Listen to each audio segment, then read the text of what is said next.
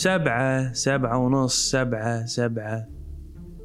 طريقة تجذب كل من شاف برنامج الصندوق الأسود قدر عبد الله النفيسي شد انتباه الجميع الحلقات الطويلة وعلى مدار الشهور وقدر من خلالها يوصل قصته وأفكاره لكل اللي تابع الحلقات.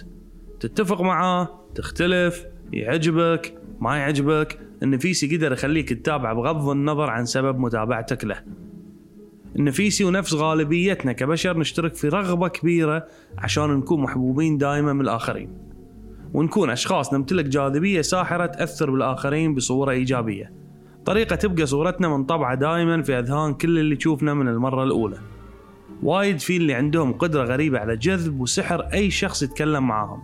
بغض النظر إيش كثر عندهم فلوس أو سلطة أو شلون مظهرهم الخارجي.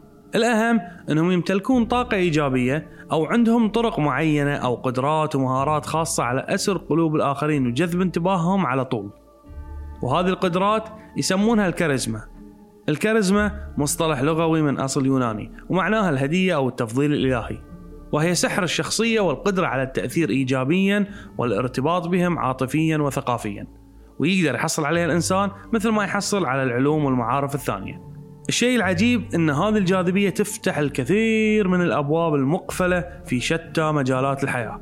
أثبتت الدراسات اللي صارت في جامعة هارفارد الأمريكية إن 85% من أسباب الحصول على وظيفة ومن ثم الحفاظ عليها والتقدم فيها مرتبط بمهارات الأشخاص ومعرفتهم بالاتصال والتعامل مع الآخرين وليس بقدرتهم التقنية. وهذا يأتي من قوة وسحر وجاذبية الكاريزما لدى الشخص. هالشيء يخليك تعرف أن الكاريزما واحدة من أهم الأشياء اللي لازم تشتغل عليها.